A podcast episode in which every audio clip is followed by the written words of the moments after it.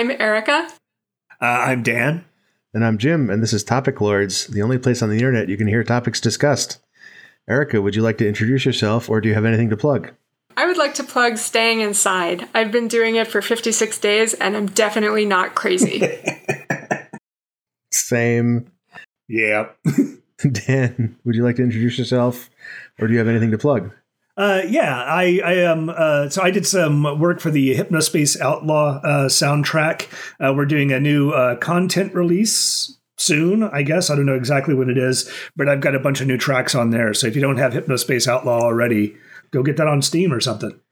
Are are you are you seepage?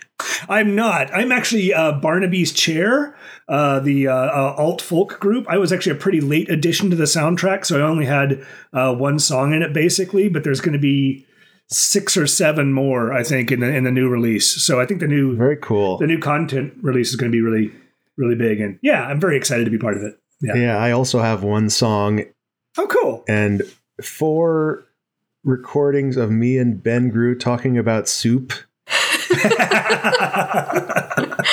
nice. yeah, you were talking about um, having listened to a couple of episodes. Uh, Jay is on a few, so yeah, yeah, yeah. He's he's uh, he's got some good stories. He does. Yeah, he's just a yeah, he's a, an incredibly nice guy. Yeah, we met up in uh so my my actual job is in Germany and he's in Germany now. So we met up in Frankfurt and hung out for for an afternoon and he's just like the nicest guy in the world. He really is. He really is. Are you guys ready for some topics? Yes. I love topics. I'm all about topics.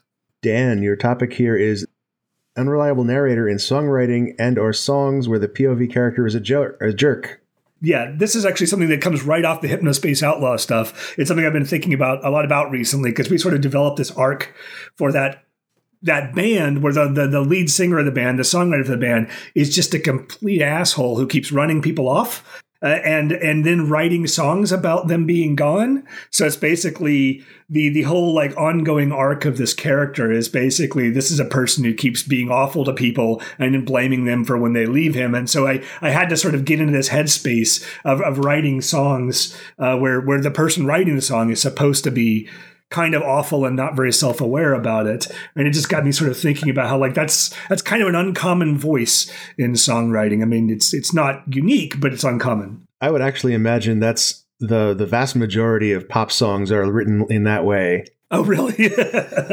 well, not like not deliberately so. Not like oh yeah, not with with self awareness. Yeah, I think uh, one of the things I think it's really interesting about that is um, yeah, I think I think people expect a level of honesty from music. Yeah. Well, and not just that, but like the fact that it is music makes it feel more honest. The fact that it, it exactly it rhymes and sounds good in your ears. Yeah, and it just really got me thinking about this fact that like um, we we sing songs along with the music way more often than we talk along with a movie. Yeah or things like people take music and, and songwriting into themselves in a way that they don't with other art forms. And I think there's something really interesting about betraying that by having the voice you're parodying being dishonest. Yeah, or, or like uh, another way you can betray music is by like putting music in your commercial. you know what's a really true fact is the Meow Mix jingle. Yeah, yeah, it speaks to me it's uh it, it, it, it is interesting how we, we let just the kind of some of the crappiest music like really just kind of define sections of our lives in a way that's kind of beautiful you know?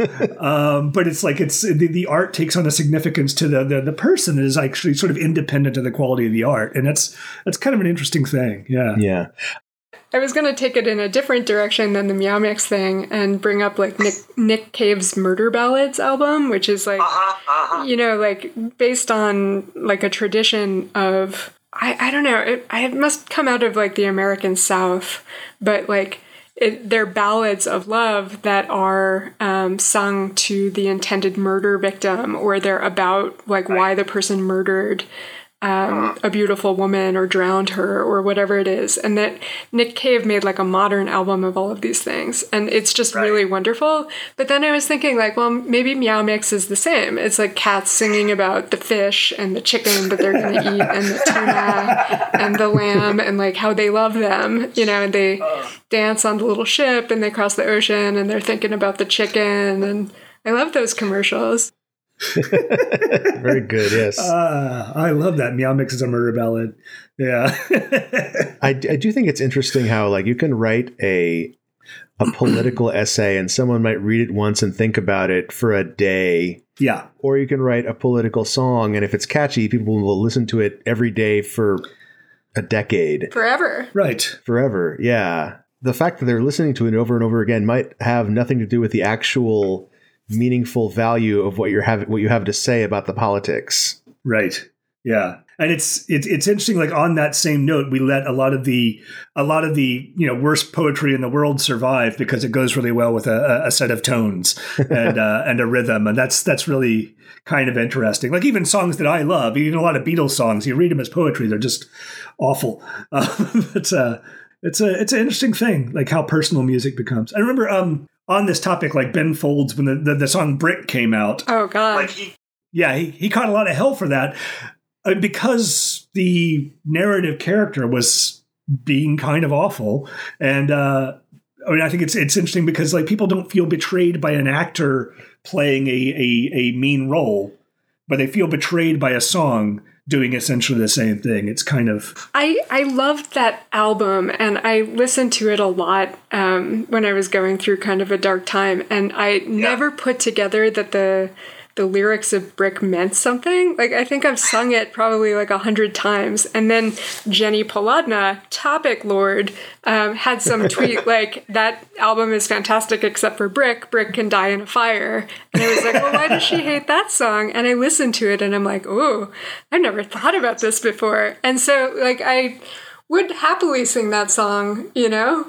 Uh, yeah, it's like yeah. very memorable for a time in my life, but it didn't mean anything beyond the the structure of the music itself um, because I just right. wasn't thinking about the lyrics. Yeah, I'm I'm largely the same way. Like I I pretty much never actually pay attention to lyrics in music.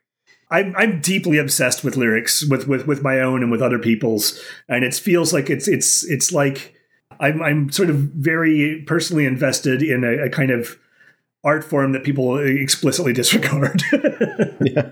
I love that, like, as an adult, like, I listened to all of the songs that were popular on the radio when I was a kid, and I yeah. know all the lyrics and I sing along to them again. And probably, like, it was terrifying as, you know, like, to be my parents and to listen to their eight year old kid being like, I've got two tickets to paradise. you know, like, like,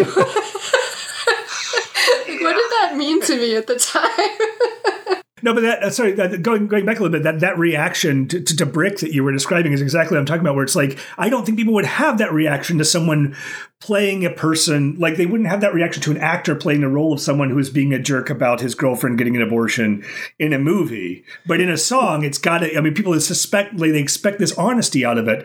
I think it, I think a lot of it is that the actors don't tend to write the movies they're in, and yeah. when they do, it's not generally assumed that it's autobiographical. Right. But a singer songwriter writing a singing a song in the first in first person, it, there's a good chance it's autobiographical. Yeah, yeah, yeah. Which is like, and this is the re- this is the reason I was thinking about this in the context of this hypnospace outlaw stuff. Is like I'm writing all this stuff as a jerk. Am I identifying parts of my own personality here, or will people identify that with me? And yeah, yeah, it's interesting. Uh, on the other hand, I don't think anybody thought that John Lennon really set that girl's house on fire. Well, yeah, you got to go to hyperbole, right? yeah, just don't rewrite Brick and you'll be fine. right. I'm still I'm, I'm, still mad at Shaggy uh, uh, for uh, wasn't me though. I mean, on that same topic. Is that the is that that's the one where he like talks about cheating on his his wife yeah. and then claiming that it wasn't him. And yeah, then in yeah. the last verse, he talks about how this is a bad idea and you shouldn't do it. right. Well, yes. Nobody remembers that part though. I missed that. I missed that rejoinder at the end of that song. I, I wonder if that that came in after like playtesting, where like he played the song to people and they didn't understand that he was, or maybe he wasn't even writing a a paean about monogamy right. and so he had to add that last, uh, like adding a slash s at the end of it. Yeah, quite possibly. So, do you know that they actually did that with uh, um, "I Want Your Sex" by uh, um, was it George Michael or Wham? it was just George Michael at that point, wasn't it? Wait, so was that's was the last verse of that song about how he doesn't really want your sex?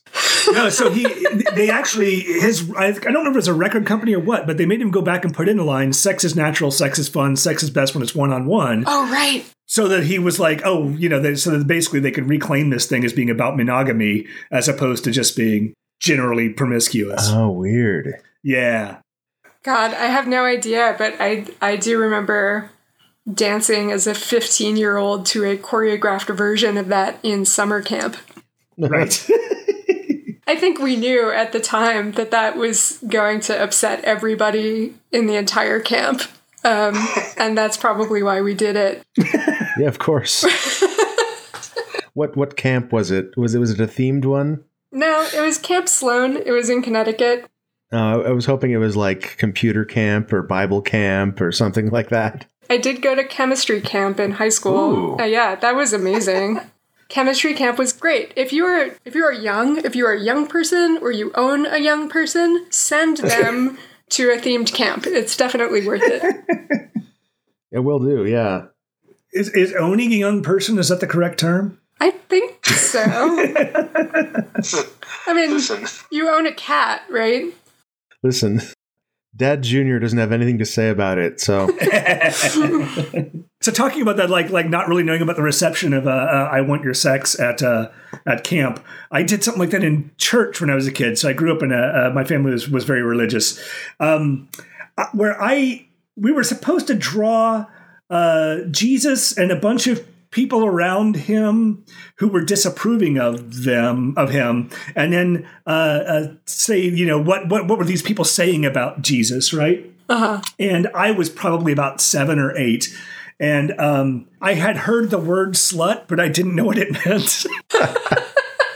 And so i i drew all these people saying jesus is such a slut. Wow.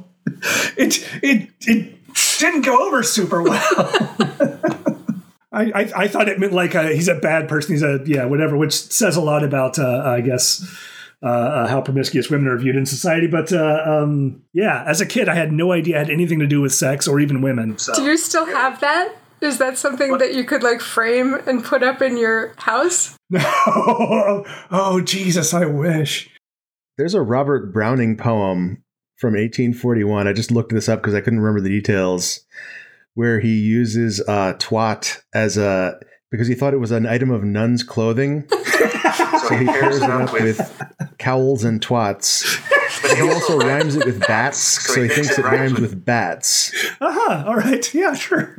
Twats, yes, of course. I picked up a copy of Moby Dick because at some point I was like pretentious enough to think that I was going to read all of the great pieces of literature.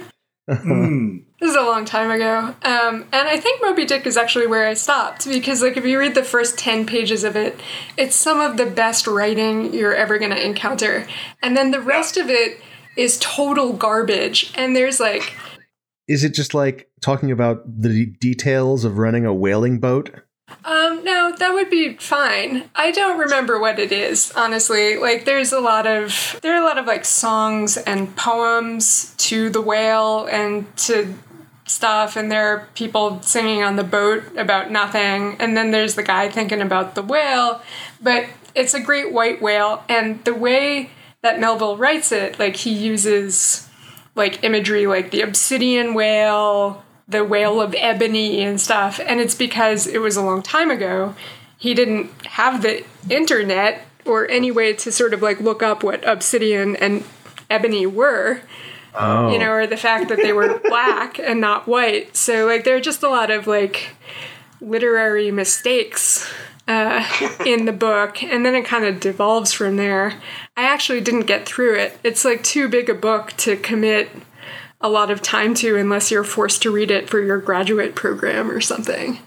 Yeah, it ruined me.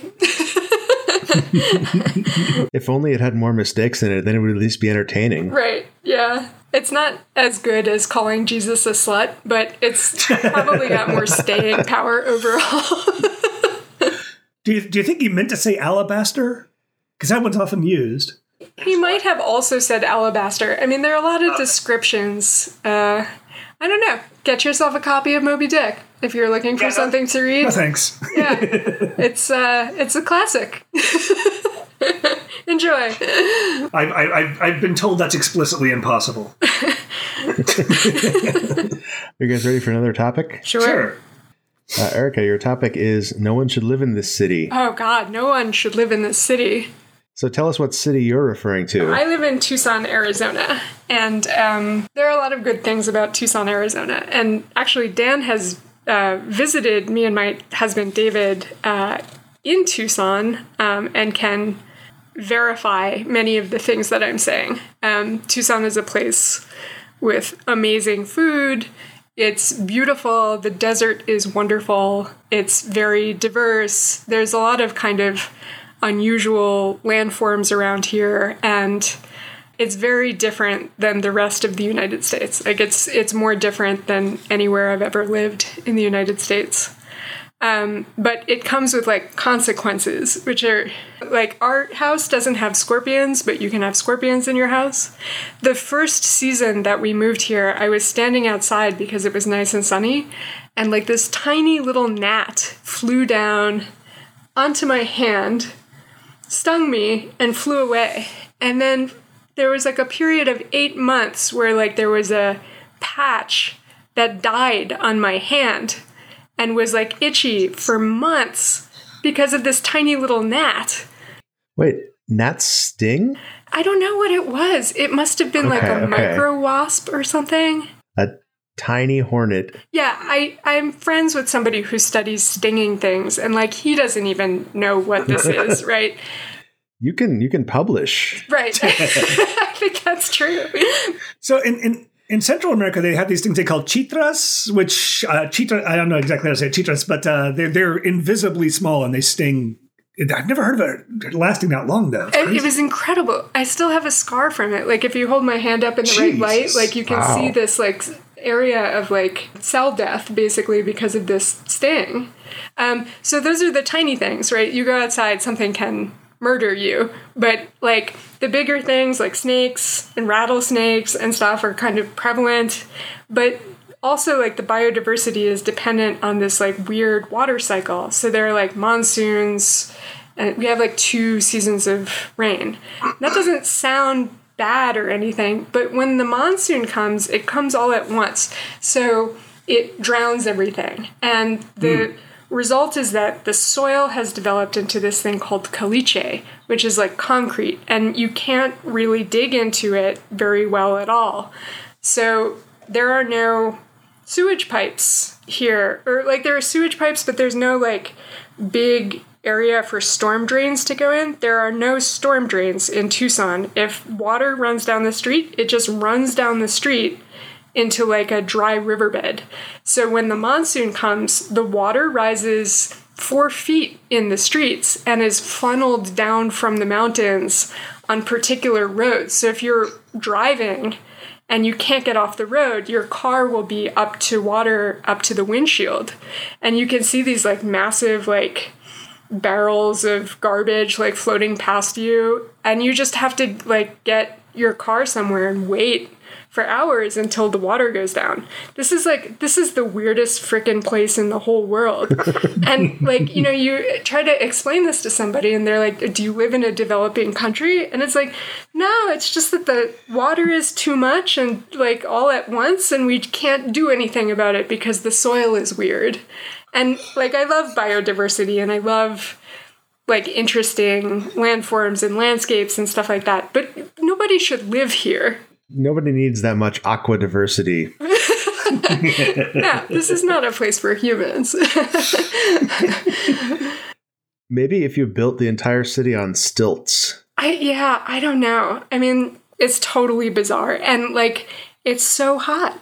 It's May 5th or May 6th today, and it was like 105 degrees today. It's been like 100 all week, and it's just gonna get hotter. Over the summer, it gets so hot here that like you can't touch the doorknob to go out because the doorknob will burn you. And like we're kind of we've been inside for a while. We're going to be inside this summer. So we're trying to like dust everything because when you go outside in the summer, I don't know, like I've been out trying to like water plants when it's like 117 and basically like almost passed out um, within like a couple of minutes. Like it happens real fast. Your body temperature just rises in the sun. Can you put up like a tarp? Yeah, I mean, this is, I mean, we're already past the time where we could prepare for the summer. No, just in general, though. Yeah, yeah. I mean, like, or you can stay inside. Like, right. You know, like I imagine uh, when you live in a place like that, you rely incredibly heavily on AC. That's right. Yeah. Um, in your house and also in your car. But like, how do you even get into a car? You can't. You can't. I mean, like my car uh, some people have like places that they can put their car under something, but when I get into my car, it's like 180 degrees in there. So I have to like open it with a cloth and like let the hot air seep out a little bit.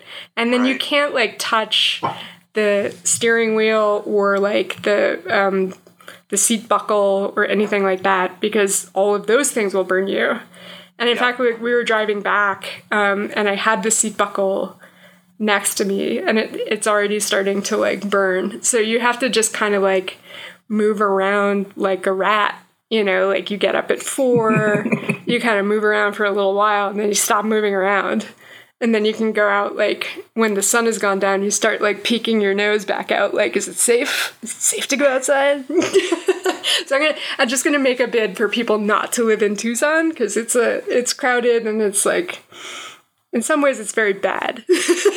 what what about what about other cities? Should like is this just a blanket statement about Arizona in general? What about like Sedona? It's most of the Southwest, right? Yeah, I mean Sedona is a lot cooler than here. Sedona is up in the mountains. Um, mm. Yeah, I mean Sedona is probably a good like twenty or thirty degrees cooler than here on average. That's that's huge. does it does it cool down at night there? Um, mostly, yeah. Really, really deep in the summer, it'll still be like 90 degrees at night, which is just too yeah, much, right. too many degrees, you know. Yeah, I growing up in Oklahoma, like it would get really hot during the day, and and at night it would cool down two degrees or something like that. It'd be like, yeah, like in middle of the night, you, you can you can hardly go out. It's just awful. Yeah.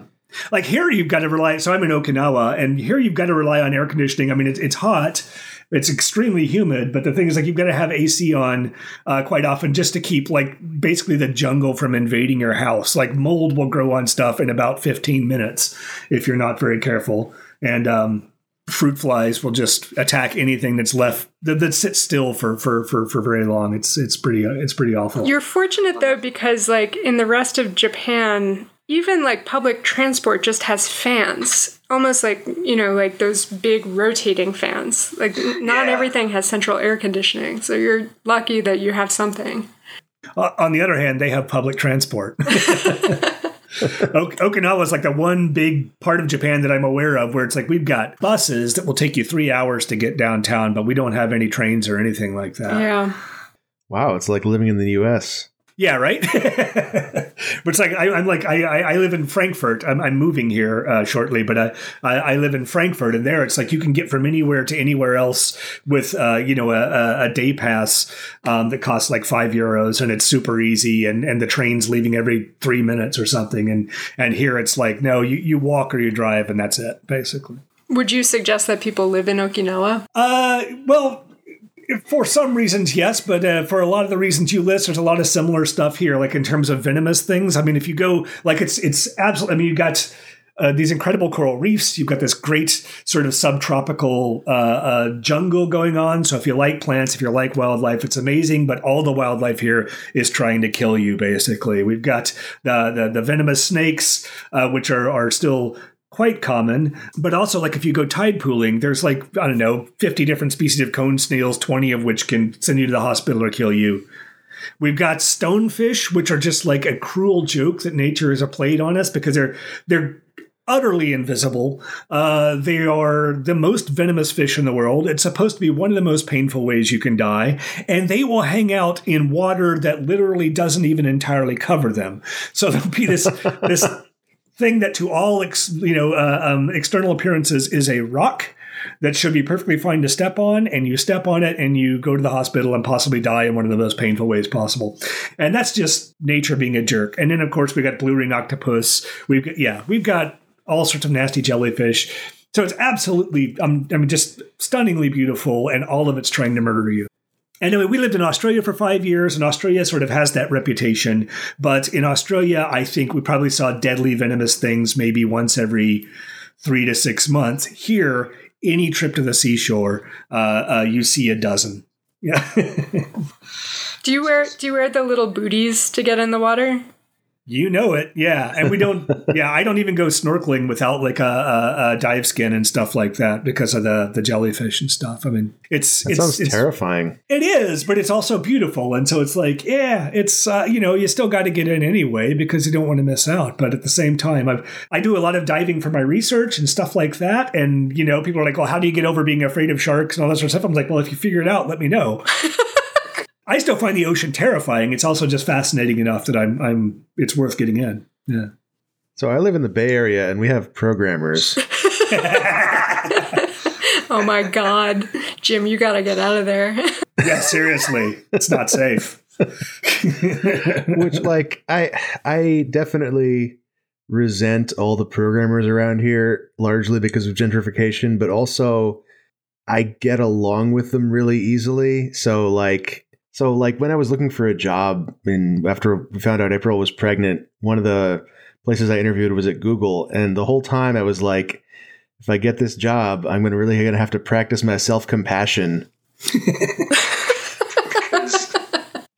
I do not want to work here. And yet, like everybody I met was extremely personable and like just instantly clicked because we're like the hacker culture is a is a thing for sure, and I'm definitely of it at least at least or at least was in the past. Uh, and so like it's really easy for me to make fast friends with a lot of the people here, but I also kind of resent them because they they are representative of like this is the Bay Area is like in San Francisco San Francisco specifically is like the I believe it's the place in the United States and maybe the world with the biggest disparity in like quality of living. The, the huge homeless population and huge population of billionaires I, yeah, I guess you feel that all the time. I was thinking you would probably talk about like the wildfires and the air quality, but that's like something that you don't think about when it's not going on, right? Yeah, I mean, that, that stuff's a bummer. That stuff's a bummer for sure. Like the like how um, the power company shut off the power because they can't keep the lines clear of trees. Right. Well, so that was fun. Yeah, it's like a wind thing. Also, I mean, like all of the wildfires oh, right, yes. are wind yes. driven, so they don't want to be responsible for like more big blowouts, you know, causing massive wildfires. But I used to work with fire. Like I used to um, do prescribed fire, and like I've yeah. I've inhaled a bunch of smoke, and I kind of like it. You know, like it's is tasty. And like there are phases of smoke right? There's like new smelling smoke and you can tell the difference when something is like grass or trees or if pines are on fire or in in california you can tell the difference between like chaparral or grass fires just by smell.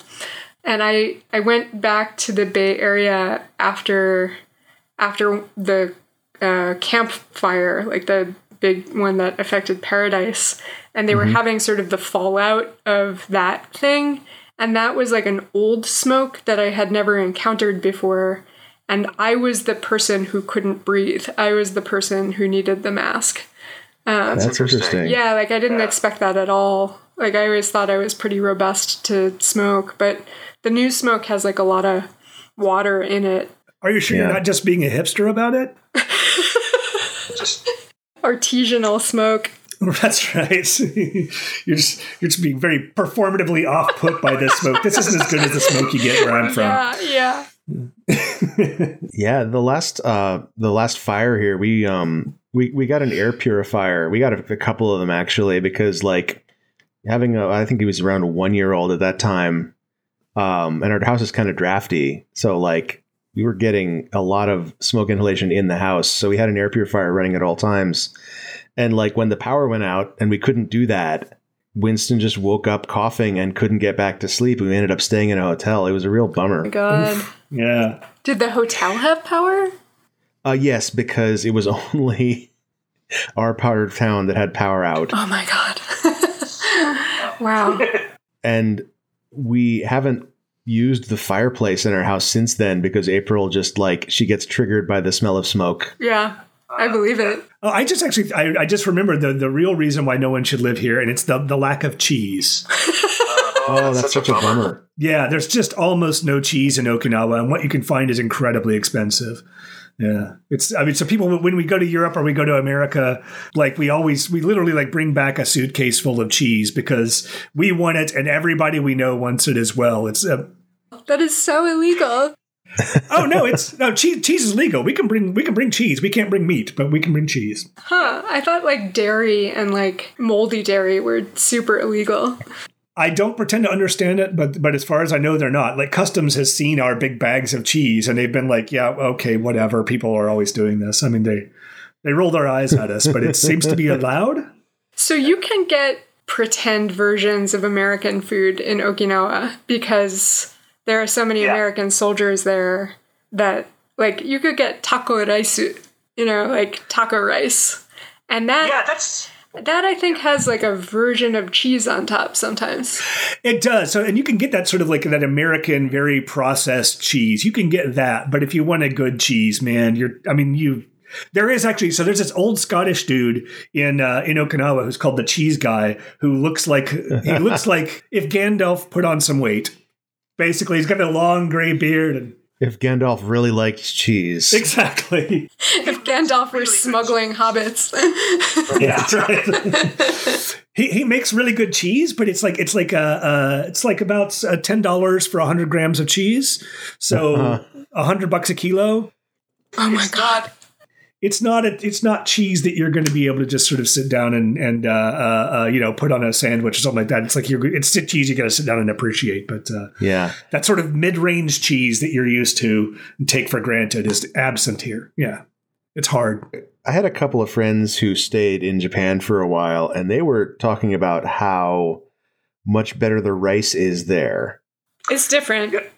Yeah, there's a big a good variety of it. Is it like a strain of rice that is just tastier that they only grow in Japan? So yeah, so there's a lot of short grain rices here, which are nice and sticky and all that sort of stuff, and they're they're very good to use for sushi or kind of anything else where you want the rice to sort of be co- cohesive. Um, my understanding is that actually some of the world's best long grain rices are actually from California. So even your connoisseurs in like Japan who want like a, a basmati or something like that will often end up buying uh, Californian rice, but for a short grain rice short grain rice, you go Japan. Yeah. I think though that the um, the real difference between the rice in Japan and the rice elsewhere is like there really is some different like microbiota on the rice that um, like if you're not used to it, it's not really digestible to you. Like you have to hmm. live hmm. in Japan for a really long time to get your body to be able to digest especially the rice because the rice is like basically in almost everything. Yeah. And like it's not it's not like a different species, it's not I don't even think it's a different variety than the one that's grown in California. It's just got like a different microbiome and like all of the food requires you to kind of like change over your microbiome and it's almost like an illness that you have to go through to accept that new version of food. But like the Japanese laws are really, really, really strict about allowing in anything that might change. This this is why I was thinking that the cheese was so illegal. Yeah. But but they don't have cheese to to corrupt over there, so like everything is rice. Like sake is rice, you know. So any form yeah. of alcohol is probably rice based for the most part. Um, like a lot of stuff is based on rice dregs. Um, rice goes into different kinds of like pickles to form the thing that helps them ferment. And like ja- Japanese cuisine, especially in Kyoto, has like a lot of pickled things, like pickled daikon and pickled oh, yeah. pickled cabbages yeah. and stuff like that. And like all of that stuff is based on this thing that you just can't create outside of Japan because it's like the local thing. Just like if you go to Europe, you know, you can get that that one cheese there and they can't infect the cave where that cheese is made. Like in Japan it's all about fermenting soybeans and fermenting rice and like they can't corrupt that process. It's very delicate Have I, have actually had a few experiments with with wild yeast and uh, uh, you know doing different things with them, and it's always a lot of fun. But like in the place we lived in in Australia, which is sort of like a um, two hours north of Sydney on the coast, anything I did with wild yeast tasted incredibly bad. It was like like I tried to make a injera using wild yeast, and it literally tasted like if someone turned vomit into a pancake. it was just offensively bad. It's really interesting, like that. That sort of like localized strain of yeast. So that's also supposedly why why uh, San Francisco has the best sourdough in the world. And it doesn't matter what you do with the recipe, uh, uh, you just don't have the same quite strains of yeast anywhere else as you have in, in San Francisco. Yeah, I make. Um, I know Jim doesn't like pickles, but I I make like a zillion different kinds of fermented foods at home. Uh, pickles are fine. I, I thought you hated pickles. Uh, you might be thinking of a different Jim. Didn't you? Like you said that mayonnaise was fine and pickles were terrible, and I I think I've never disagreed with you on something so much. But I don't know. I make giardiniera, I make like fermented tomatoes. I make kombucha. Like I make, you know, like I grow my own sprouts. I make my own kimchi. Like I make all kinds of things, and so like, you know, I make things that exist and they're alive and they mm-hmm. bubble and they have to be like tended and they have to be sort of poked once in a while. But then if you get a really good batch of something, you don't want to throw out any like piece of anything because you might yeah. want to reuse that brine for something else. So I have all of these like reference vegetables in my fridge that like you know this batch of giardiniera came out really well and that one did. So i'm going to save brine from each of them and now it's just uh-huh. like a giant science experiment with like bubbling things. I mean we eat them but it seems a little weird. So are, are you putting some of the brine in RNAlater so that you can sequence them eventually or? So there's a guy in our field um, named Richard Lenski who does this like professionally. Like he has some little group of organisms, like a yeast, I guess, um, that you know has been through like seventy thousand generations, and he like will let it divide and then freeze some of it as like a reference, and then let it divide, and then you know you can compare the old versions to new v- versions. So he's looking at like microevolution. And when they hit like 69,000 generations, he put like big nice. signs in I'm his sorry. window. and on Twitter, he was like, nice. but yeah, I feel like I'm I'm like the chef version of Richard Lenski. So, uh, uh, Erica, you said you'd, you'd you'd had that taco rice before. Did you have taco sushi when you were here? No, no, no. That's a that's a very that's that's a hilarious thing because it's like like the, the, the sort of Americans brought the taco flavor, which turned into taco rice, but in the uh, the you know the sort of Japanese culture turned it into taco rice sushi, which is a thing you can get in all the convenience stores here. So it's like a yeah, it's like a, a roll with nori around rice, which is wrapped around taco meat and that fake cheese, and it's oh just oh my god, it's the most insane thing. That's terrible. Isn't isn't taco octopus? Oh, takoyaki. Yeah, taco, yeah. Oh, there's takoyaki. Yeah, yeah, yeah. Yeah. So, yeah. Taco with a K is octopus. It would it would be different characters. If you wrote it down, it would be different characters. It would not yes, be an octopus. Yeah. yeah. So you could have a taco taco. Huh. Are you guys ready for another topic? Sure. Sure. Uh, so my topic is uh, toddlers have incredible memories, and if you put something somewhere once because you were lazy, they'll remember it goes there forever. So this this the example that I'm thinking of is when I would read to my kid, uh, I would just put the book on the floor because I didn't want to get up and put it on the bookshelf and we'd read the next book. And eventually he just realized, like, oh, yes, books go on the floor in this one spot. So whenever he'd finish with a book, he just put it there. Huh. and what this means is that I have to be incredibly diligent every time I, like, I'm done with something. I have to go put it away so he learns how to put things away. I don't have a toddler, but this basically to a T describes my husband. So I don't think I don't think that people actually outgrow this. I don't think this is like toddler specific. Yeah, I don't think so either. Still, stuff I, I, I think is is uh, uh, is cool just because I liked it when I was a teenager. So. I like I will I will definitely I think everybody picks up on patterns over time, but like the the danger of a toddler is that their mind is so absorbent that right that you you can just make this mistake once and they'll be like, oh yes, here's where it goes. And similarly to how like I know the entire cast of Full House and will for the rest of my life. yeah, it's just burned in there. Yeah. When I was a kid, we had traveled to London, and my dad bought um, like a toy. It was a metal double decker bus that was about four inches high and maybe about six or eight inches long to give to my little cousin Sam. And so Sam was like probably two, you know, maybe two and a half. So we brought the toy to him, and my dad gave the toy to Sam, but it was on its side. So my dad placed it upright and then pushed it forward to show that it could roll. And Sam took it and then put it on its side and scraped it along the concrete. And we were all like, totally horrified. And my dad was like, No, he learned that you have to turn it before it moves. Like, this is a normal. oh, wow. Yeah. Uh, it's not just being it's not a toddler being horrible it's that he like learned something really fast yep. It's like a yeah it's like a like a deep neural net when you've got biased input data or something like that. It it, it, it hooks onto something that has nothing to do with the, the the the thing you're actually trying to get it to learn do you think I could go to the people who are trying to design like self-driving cars and tell them the story about my cousin Sam and they would like be like, "Oh shit, we're in trouble." oh, they already know they're in trouble. Yeah, one would hope. Yeah, there's a spreadsheet of all the ways that uh, uh, deep learning has failed. It's called um, specification games. Like if, if, if y'all haven't seen that, you should check it out. It's fascinating reading. So where like people try to, to, to develop an AI that uh, can detect uh, um, which skin lesions are going to turn into cancer, and instead they accidentally develop an AI that can detect whether or not there's a ruler in a photograph. Oh, fantastic! Like I need that. that. I need that. yeah, yeah, yeah. I, I should send it to you.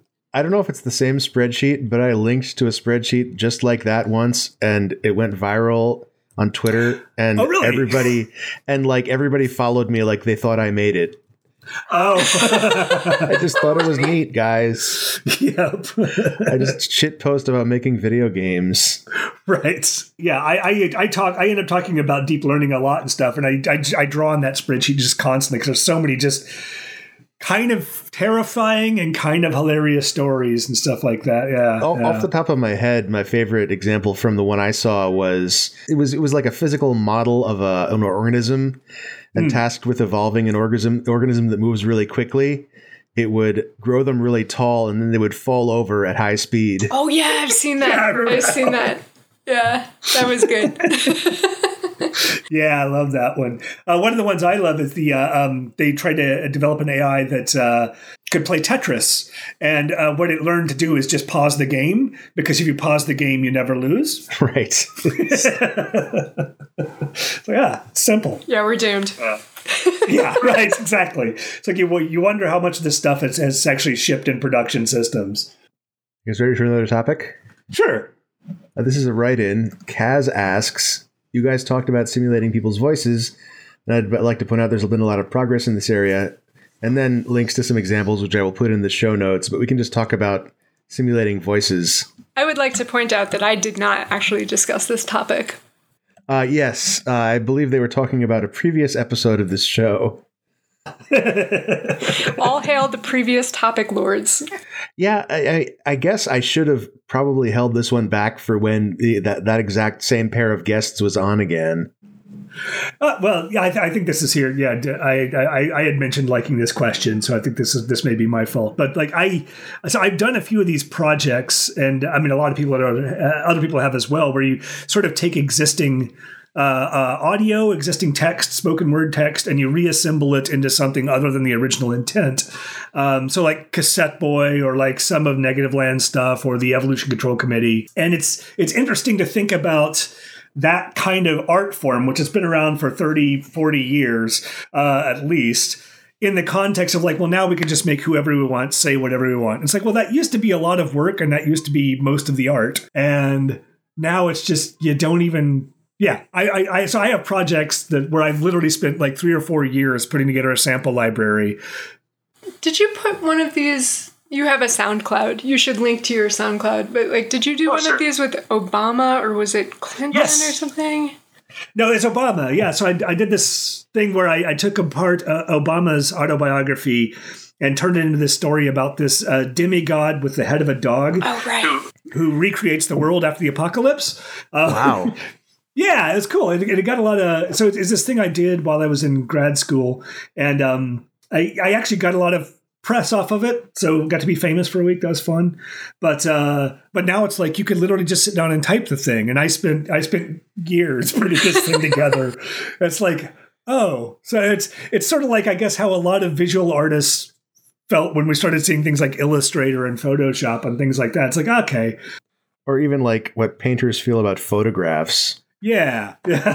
so how how long was this uh was this this myth you constructed? It's about 35 minutes. Yeah. Yeah, that's a that's a ton of work.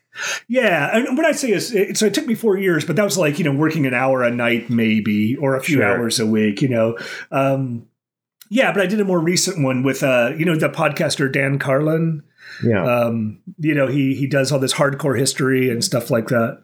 Yeah. So I, I did one where I took apart a whole bunch of hardcore history and uh, made this story about uh, Donald Trump declaring himself to be the Messiah and uh, instituting mandatory polygamy, so people had to have sex in the streets, and then it devolved into cannibalism. I see. So your so your work is like prescient. That started off before he was even the candidate. And it seemed hilarious at the time. And now I go back and I look at it, it's like, this is just depressing. And I don't want to watch my own thing because it's just like reality has gotten, if anything, dumber than this satire uh, from four years ago. So Anyway, when you when you leave Okinawa, you can yeah. move straight to the Bay Area and join the programmer culture. Tell them your stories, and they will accept you as one of their own. it's just interesting to me that this this sort of art form that I've been like really active in is like I, I I'm not arguing against the voice synthesis stuff, but it's just like it's about to be uh, obsoleted by uh, uh, progress in this in this area. So yeah, well, and, and we're entering a period of history where it's going to become much much harder to believe any documentation of any recorded fact. Yeah. yeah, so it really fun. is. Right, exactly. And it, that, and the, the thing about that is like it's from the point of view of someone who's trying to understand what's going on, that becomes very challenging, but it also becomes the perfect out for someone who's done something crappy that they don't want people to know about, right? Yep they could say it was all faked and get away with it pretty easily. It's all pretty weird as a scientist too, because like you know, like we spend a lot of time trying to identify birds. There are like I don't know something like thirty species of basically unidentifiable flycatchers here. Like they're all here. They're all in southern Arizona. You know, we have kingbirds, we have flycatchers, we have Myiarchus birds, we have Empidonax. Like they're all pretty subtle and they require you to spend an enormous amount of time trying to like examine where something is a little bit yellow in certain lights and the birds don't really cooperate. They have different postures a little bit. They have slightly different kind of behavior sets that you would might you might think of as like a personality or something. But like if you don't understand that people can know that stuff, you would never be able to determine whether somebody had expertise to tell you that something is an Acadian flycatcher versus a different kind of flycatcher. And like science is really based on being able to know things concretely or being able to engage in the discussion about why something is something or why it isn't something else. when you're trying to determine something, you have to basically gauge the expertise level of the person that you're talking to and figure out if they know a little bit more than you do or they're just in the process of learning and they're offering some opinion on something. Like all of that is the process of developing that kind of expertise. But like to have people just be like, "Oh, all information is fake" or whatever, like people won't yeah. people won't even understand that stuff is knowable. And I I feel like it's we're like sort of headed back in some ways to kind of a dark ages where it, you know maybe there will be like a core few people who understand that things can be known in a certain way yeah. Um, but like generally, people are gonna think that things come down into like how well you argue something or how angry you can get about things or whatever. And that's that's not knowledge at all.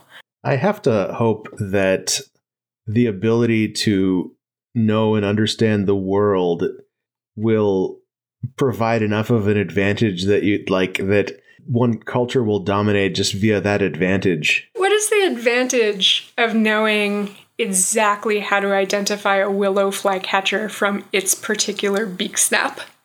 Now you tell me. You're the. I'm not sure. I don't know. Uh, this is uh, this is a thing I, I, think as a scientist myself I struggle with a lot, which is like uh, I have a lot of things that I am deeply deeply interested in that I think the world will be better if we knew this. But then uh, when you go to explain your work to uh, another person or to write a grant proposal, like the number one question is who gives a shit, and you have to be able to answer that, and it's really hard sometimes. Yeah. Like I think it's the most fascinating thing in the world. Yeah. I do I do think there's also a, the factor of like where technology, especially computer technology has brought us is a place that a lot of people I think are unhappy with. And so I think there's a growing sense in the world that maybe progress isn't all good. Maybe knowledge yeah. isn't enti- like maybe we should skip out on some of this knowledge. Mm-hmm. Yeah. Mm-hmm. Yeah, I had a, an interesting uh, conversation with this. Uh, I, I, was at a, a, film festival and ended up talking to this dude about this sort of idea that you know there's a sci-fi trope that there, the, there's we get this to this level where AIs become smart enough that they sort of take off and destroy humanity or whatever. Right. And like the, the the real joke is that actually they don't have to be that smart; they just have to exploit us where we're exceptionally stupid. um, and we've already done that right? It's like we've essentially you know what, what it actually it takes four lines of code to actually screw up society. Uh, yeah it's it's it's interesting too because like i i do listen to topic lords sometimes and this is maybe a little navel gazy but there there are a lot of people who are very concerned about technology or who are producing technology or who are very like um, kind of like tech knowledgeable and tech focused you don't have like a lot of naturalists on your program. And it's very no. it's very hard to exist in that same space where like you know like dan is talking about like when you're writing a grant they want to know like why is this interesting? They also want to know like who is this going to help? And like basically it comes down to like we need to do this as scientists because this is what science is. Like i'm not going to pretend like this is going to help people in general. Like, this is just the process of gathering knowledge so that we can build something with it later or understand what it is that we're interfering yeah, th- there's a there's a trust there that like someday someone's going to want to know this. Yeah. yeah yeah yeah. Yeah i mean for some things it's essential right? But not everything. Like it's not everybody has to know I also think, like, like to me, uh, I, I, think there's an argument to be made that it's even if it never becomes useful, it's worth being made for its own sake, just like art or music or something like that. I mean, you sort of sure, think, sure, yeah, yeah, like societies that we know from from history, you know, uh, Greece and Rome and, and stuff like that. Like we don't actually know much. I mean, well, I don't know much personally about their business people, big magnet, but we have the the the, the intellectual tradition we inherit from them is their legacy over a long enough time scale, basically. And I think it's it's worth a society investing in that legacy. So I would I would love to be part of a society where like people were sort of instead of like you know, discussing the latest TV show or, you know, Elon Musk's terrible tweets or something. It was just like a whole bunch of competitive birders and like, you know, your problems in the world were basically like you can't compete with like birder C3A, you know, in section 2 4 or something. You know, yeah, if, hmm. if we're going to get techie about it, it's still, it's still very much about collecting knowledge about the natural world, you know? I would say for about five years, when I was on Twitter from like, I don't know, 2008 to 2013, maybe, I kind of felt like I had that culture surround like in the people I followed surrounding me of except it was for game developers. It was for people talking about like cool shit about video games and about making video games. And in the past five years, it's kind of pivoted over to like, let's all scream about what's happening in the world and then also Elon Musk's kid is a bunch of Greek letters. Right. and I wonder, like, can I just find like a a web forum and log in and chat about a topic there to people and not have other stuff butt in? Because like I remember doing that in like 2004, and that was cool. You should start a start a podcast. yeah. well, yeah, and and never talk about depressing things. You're talking to scientists. It's unavoidable. it is. Yeah. I think a certain level of existentialism is is uh, is, is built into the, who who we are. Yeah. Yep. That's fair. You guys ready for another topic? Sure. Yeah, we drifted on that one. Oh, it's ants. Yeah, Erica, your topic is ants. So I've been taking a lot of local walks, and um, one of the things that we have in our neighborhood, like it's a suburban area, is leafcutter ants. So um, I think they're Acromyrmex, but um, they build these enormous underground chambers, and they're the cute ones that like climb up trees and cut leaves, and then climb back down, and then bury the leaves underground and grow some kind of fungus. And a, like maybe three blocks away, our neighbor has them, and I really want to put them in our yard, but I don't know that they're going to give us permission to like go dig up the queen. So you you would have to go dig in this. But you can't dig in in Tucson anyway. Yeah, I know. But the ants like they know how to do it, right? Like they know how to move soil around. They're incredible. But you would have to. So you have to get into this nest, and so we're friends with. Um, this guy in Texas who is an expert in these ants, and he did most of his dissertation work and his later work on these species of leafcutter ants. And he has like gone and you dig about like four feet down, um, and then you have to find the queen, and the queen is like one of these ants that's like a little bit fatter, and then you have to move the queen and some of the fungus over to like a new area for them to colonize. But I really want these ants in my backyard so I can watch them and like maybe study them cuz like I'm a field biologist and I can't go outside. So I want these ants in my yard. Unfortunately, like I'm super allergic to wasp stings, which I've discovered oh, no. in the oh. past years, and ants are wasps. Like they're taxonomically or like phylogenetically they're nested within wasps. So they like really? they yeah, they're wasps. That's, That's incredible. They sting you, and they sting you a lot. And like after the rains here, um, P.S. Nobody should live here. They climb up on you from the yard, and like they will bite or not bite, but like sting the bejesus out of your ankles. And I've been like. I've been waylaid by these stings because like I have such a strong response to them.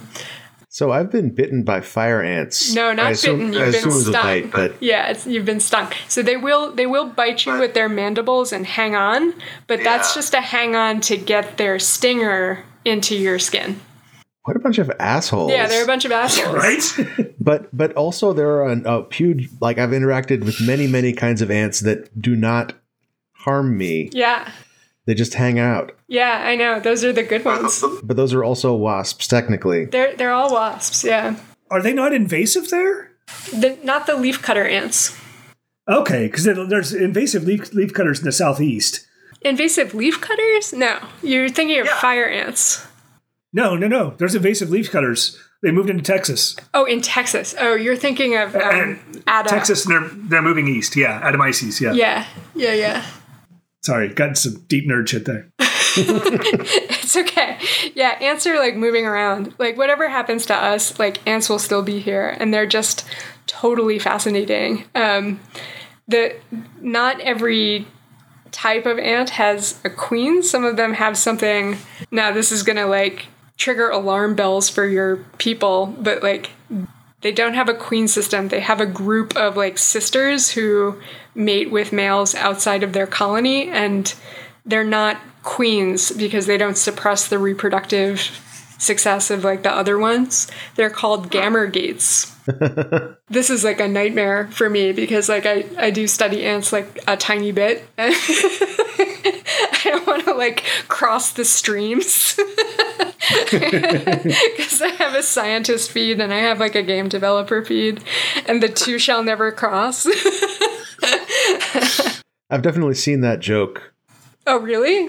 Yeah, although I, and I recognized it as like, oh yes, this is an ant, but I didn't know anything else about the joke. Huh, that's interesting. Oh, that's funny. Yeah, somebody must have picked up on that. There's a project um, by this scientist named Walter Tschinkel, which is really cool, where he, um, this is a little bit cruel maybe, but very interesting. He like drives like a truck with like a smelter and pours wherever it is, like he pours however much molten lead he needs to into these ant colonies. And so for like all of like North America's ants, um, he has casts of their nests I want to do something like that because it's just so beautiful. It's like the I don't want to harm the ants that I want to move into my yard, but I do want to like um, kind of express the like real diversity and function of these like ant colonies. Like some of them go down like twelve feet and have lots of little tiny chambers. Yeah. You can you can fill it with Jello. Yeah. oh, then you have a tasty dessert. nice. It's a good idea. So last episode, my sister mentioned offhandedly um, a concept called utility monsters. Uh, and this comes from the philosophy of utilitarianism, where the idea is that like you can calculate how much value an act has to the people it affects and uh, use that calculation to maximize ethically maximize your actions maximize the utility of your actions hmm. and a utility monster is a person who gets way more value out of any given uh, asset than other people do so like if this person just really enjoys eating like a million times more than anybody else in the world. They should just give all we should just give all the food to that person. and that would maximize the amount of enjoyment of food in the world. So my neighbors should give me their ants because they're not utilizing them in any way. Uh, well, what I was going to say was like the real utility monsters are the humans. because this is how we treat the entire rest of the world is like the the humans are the like humans would get more value out of having this leaden model of the pathways of an anthill than the ants get out of being alive. it's true. We're monsters. We're utility monsters. Dan, you work with a, a guy who studies ants. Have you have you branched into that world at all? Um, I have not, although I I probably will. So I'm actually I'm leaving Germany. I'm actually moving to Okinawa in about six months, um, and I will be in an ant lab. So awesome! I may I may end up doing more ant things. I've already got one or two ant papers, but uh, yeah, yeah. I was just in the middle. I was the, one of the modelers on it, but uh, yeah, I will be anting a lot more probably. That's fantastic! Congratulations. Yeah. I will also probably be finally working on fish a lot more. Yeah, because I'll be in Okinawa. So, all right, we have time for one more topic. Dan, your topic is Pokemon Stay. What's happening to outdoorsy AR games these days? Yeah, I just uh, so I uh, I haven't played Pokemon Go for a long time. I started playing it, and uh, uh, you know when it first came out, played it for like a few weeks, and I was like, yeah, all right. But I came back to it when a colleague was visiting here in Okinawa a few months ago because we're actually we're working on a paper about the effects of climate change on Pokemon.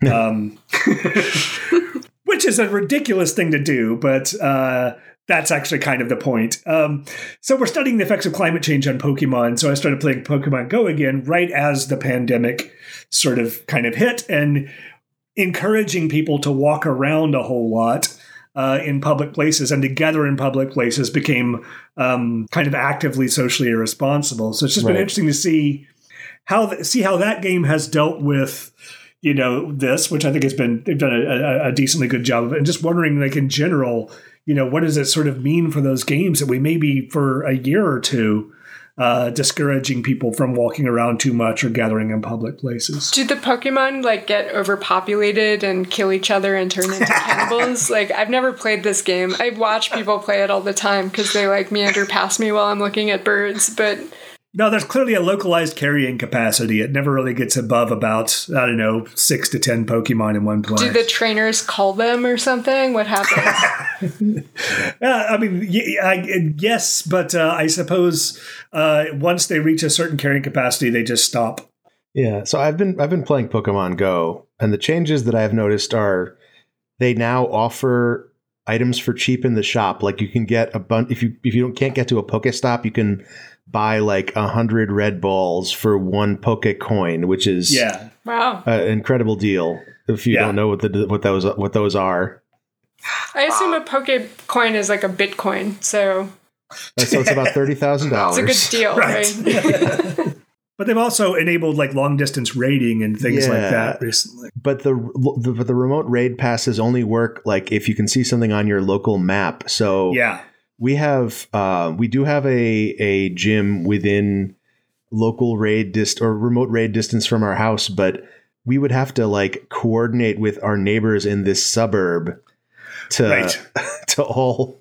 There are there are discords or whatever you can go to to organize raids, but and I'm sure there are Pokemon Go players in the neighborhood, but I bet there's not much overlap between those two things. right. Like maybe we could do it on Nextdoor. Right. That's a good idea. That's uh, like I, I'm in the same spot. There's actually four or five gyms I can see from where I am, but uh, uh, I don't speak Japanese, so yep. it's it's. And I think probably everyone else in the neighborhood who's playing it is ten years old. So Right. um, So explain this to me because like I haven't played this game because my phone was chiseled out of a rock basically and I don't have the capability but um like you have to communicate with people who you're doing this with like why why would you have to speak Japanese isn't it just sort of like you catch something So the the raid is a a fight that takes multiple people to to finish. And the only real coordination you need is to be in the same place at the same time. So like I've totally just stumbled into raids where like, oh, there's people gathering around this raid, I'll join in. And Yeah. never talk to them. But a lot of the time what happens is that like people agree like, okay, let's meet at this spot and then I'll go fight this monster and then maybe we can capture it. okay okay yeah, yeah, Yeah. So so my husband and I did a lot of like voter registration a couple of years ago. which is like Pokemon Go. It, yeah. it is, but it's also like You you throw the tennis balls at the voters. you, you capture hearts and minds. Yeah, it's a real way to see how disconnected you are from the youngins, right? So like you would go over to a group of people and you would say, "Hey, is everybody registered to vote here?" And they would say, "We're doing a raid." And then you would say, "What does that mean?" And then they would sort of laugh and ignore you. And then you would say, "But are you registered to vote?" And they would say, "We're in a raid."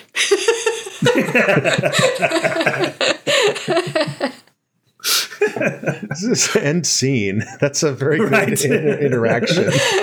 I tend to be on the other side of this. I tend to be the person who can't be like dragged away from my video game. So it's like it's very frustrating to me because like I have no tolerance for either side. I have no tolerance for the people who interrupt me in my games and I have no tolerance for people who won't put down their games to like deal with something important. I thought I thought that the situation was going to be like uh, someone comes up and asks you, "Are you registered to vote?" And you'll say, "I'm trying to identify this flycatcher."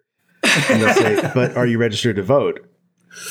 and you'll say, "I'm trying to identify this flycatcher," and then they walk away. right. right. Yeah, no, birders are nasty. You don't want to interrupt them. We we were we were hot on the trail. There was a there was an ornithology conference in Tucson. So like our ornithologist friends were in town. We took them to Sabino Canyon, which is a hotspot, right, for birds. And we went and like me and my husband David and our friend Jay McKenty and this Princeton ornithologist were like behind this structure that had this very, very unusual flycatcher and it flipped up into the air and it snapped its beak at us. We got kind of a look at it and then it took off and Jay took off after it. Anyway, we sort of cornered it near the structure and this Audubon Society group of like 20 people came by and Jay was like, oh no, they're gonna chase it away. He's like, don't tell them what we're looking at. It was like this little unmarked flycatcher. So they come by and they're kind of like shuffling along and they're like, What are you looking at? And I'm like, Western flycatcher. We're rating. like, Western flycatcher. This story makes no sense to anybody who doesn't know flycatchers, but I basically said, common thing. The most boring flycatcher. Yeah. And somewhere along the tail end of the group, there was like a woman in her 60s who turned to me and said, I don't think so. and then like left with the group and i was like shocked. Like i will never forget. It's very so i have two questions. One, my first reaction is shock that you chase down birds. Some of this is very active and kind of dangerous. Yeah. Because birds could just fly away. They could and the fact that they don't means that you can see them. Okay. I mean I can't refute that. Uh, and the other thing is, it seems really irresponsible to hold uh, a conference in Tucson, unless it was like in the winter. It was early, so ornithologists know what they're doing. So they organized this conference for like the first week of May, which at that point was not like 105 degrees during the day. Okay. But this is right. this is like peak bird season. Um, everything is here, just everything. Fantastic. All right. Uh, we're going to have to shut this thing down, guys. Erica, if this is something that you want, where can people find you on the internet? I am occasionally and sometimes too much on Twitter at TRB. And Dan, if this is something that you want, where can people find you on the internet? Yeah, I'm on uh, Twitter at uh, at Dan L Warren, and I'm on SoundCloud at just uh, uh Dan Warren. Yeah. All right. Great. Thanks so much. And then that Obama thing is the first thing on my uh, spotlight. If, if anyone wants to hear that, we're oh, gonna excellent. link it yeah, in the show I'm sure notes. somebody's gonna really dig deep into that. Cool. Thank you for having us. Yeah, yeah. Thank, thank you very thank much. You, it's been a lot of fun. for being on. Hi, this is Jim. This is the audio I append to every episode of Topic Lords. Congratulations to our newly anointed lords. If you'd like more people to hear the show, you can tell your friends about it or rate and review us on whatever podcast service you use. You can add content to the topic bucket by emailing topicbucket at topiclords.com. You can contribute to our Patreon at patreon.com slash topiclords. Patrons get episodes a week early, and you get access to the Topic Lords Discord where you can discuss topics with all the lords that hang out in there. See you next episode.